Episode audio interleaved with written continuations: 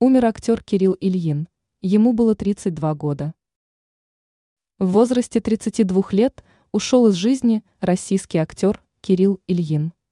Артист умер 24 августа, но известно об этом стало только сейчас. Об этом сообщает российская газета. Что стало причиной смерти актера, пока неизвестно.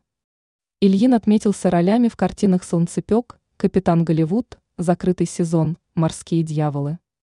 Рубежи Родины, адвокат Ардашов, кровь на палубе. В начале кинокарьеры сыграл эпизодические роли в картинах «Золотая осень», «Хороший день», «Ловушка для королевы», «Гражданская жена», «День расплаты».